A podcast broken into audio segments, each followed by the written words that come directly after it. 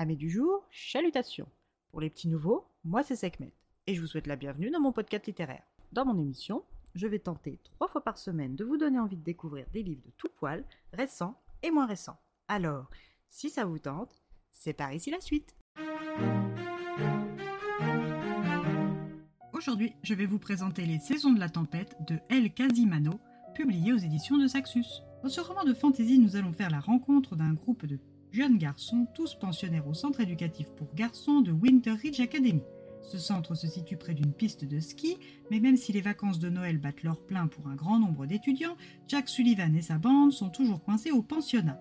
Alors, le soir de Noël, la bande d'amis décide de mettre à profit les dons de crochetage et d'évasion de Jack pour profiter de la poudreuse au moins une fois pendant les vacances. Une fois la grille passée avec succès, notre fine équipe retrouve, comme planifié avec le frère d'un des membres du groupe qui travaille en tant que saisonnier à la station, des bâtons et des paires de skis aux pointures des garçons. Équipés comme il se doit, les jeunes chiens fous libérés de leur cage qu'ils sont prennent d'assaut la piste pour leur unique descente. Jack est dans les derniers à se lancer et commence sa descente avec prudence avant de se rappeler qu'il n'avait pas de seconde chance et accélère pour prendre de plein fouet une bosse.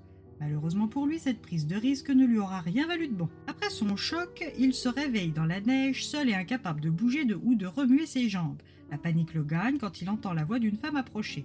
De prime abord, il croit reconnaître le timbre de sa mère, mais cette femme lui répond qu'il peut l'appeler Gaïa. Il lui demande de l'aider et Gaïa lui explique qu'elle ne peut pas grand-chose pour lui, car en chutant, il s'est éclaté la rate et il ne lui reste que très peu de temps devant lui. Mais s'il accepte sans concession ses règles, elle peut lui sauver la vie.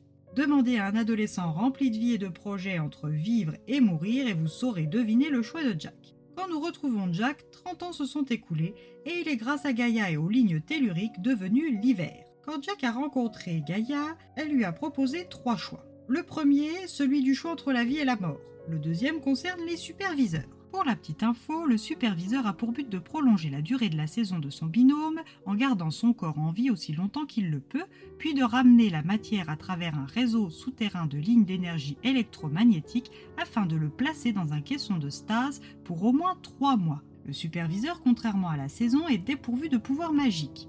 Pour choisir son binôme, il faut sélectionner un autre jeune au seuil de la mort à sauver afin de faire de sa vie une dette éternelle envers vous.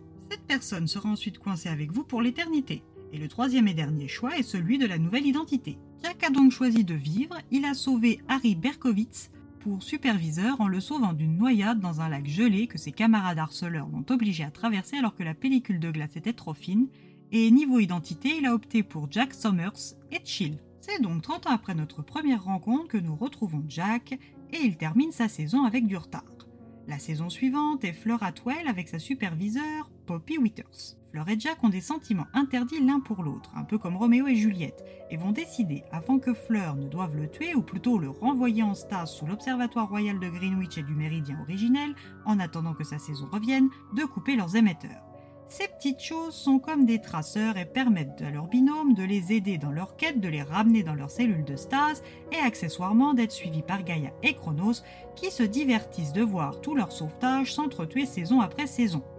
Et pour rendre le tout plus attractif, un système de points de récompense et de sanctions a été mis en place, ainsi que des règles strictes interdisant tout contact physique entre les saisons autres que ceux en lien avec le meurtre. Zach et Fleur savent qu'ils jouent à un jeu dangereux, mais sont prêts à assumer les conséquences pour quelques minutes off, juste tous les deux, avec leurs rêves. Jack est ramené dans sa capsule de stase in extremis et ne se réveille que trois mois plus tard, un peu dans le cirage. Chill lui explique ce qui s'est passé et le laisse se remettre en route. De son côté, Fleur, qui fait son travail de printemps, attend avec impatience l'arrivée du beau Julio Verano l'été. En attendant Julio, Fleur se voit imposer un reconditionnement par Douglas Lost, Noel Eastman, Lixu et Denver, les membres de la garde de Chronos. Les gardes sont tous d'anciennes saisons upgradées, puis dotés des quatre pouvoirs élémentaires les rendant quasi indétectables par les saisons. Ce sont des chasseurs d'élite qui font respecter l'ordre dans le campus.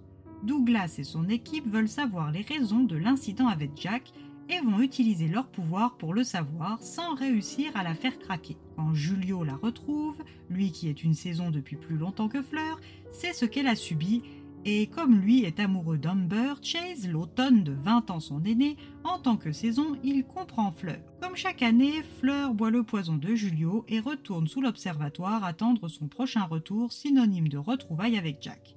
De son côté, Jack est convoqué chez Gaïa dans le Crux. Cette pièce est au centre du campus et est le centre névralgique de l'observatoire. Gaïa ne va pas le punir comme il le pense, mais le récompenser en lui offrant l'ancien poste du professeur Daniel Lyon dans le Nord-Amérique. Jack va devenir l'hiver en Alaska. Avant sa relocalisation, il a 18 mois devant lui, et encore une saison avec Fleur. Alors Jack n'a plus le choix.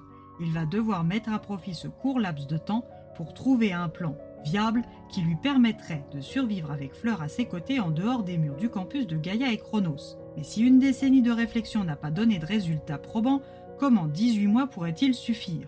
À vous de le découvrir.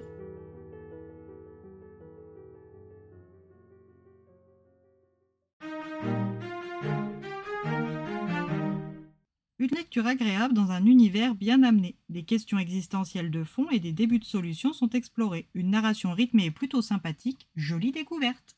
Et bien voilà, j'en ai fini pour aujourd'hui. J'espère que cet épisode vous aura plu et vous aura donné des nouvelles idées de lecture. Si vous souhaitez découvrir d'autres petits bonbons littéraires tout droit sortis de ma bibliothèque, je vous retrouve le mardi 28 novembre prochain pour un nouvel épisode. Et si d'ici là je vous manque de trop, n'hésitez pas à me rejoindre sur mon compte Instagram, les lectures de Sekhmet. Sur ce, Salut les amis et à la prochaine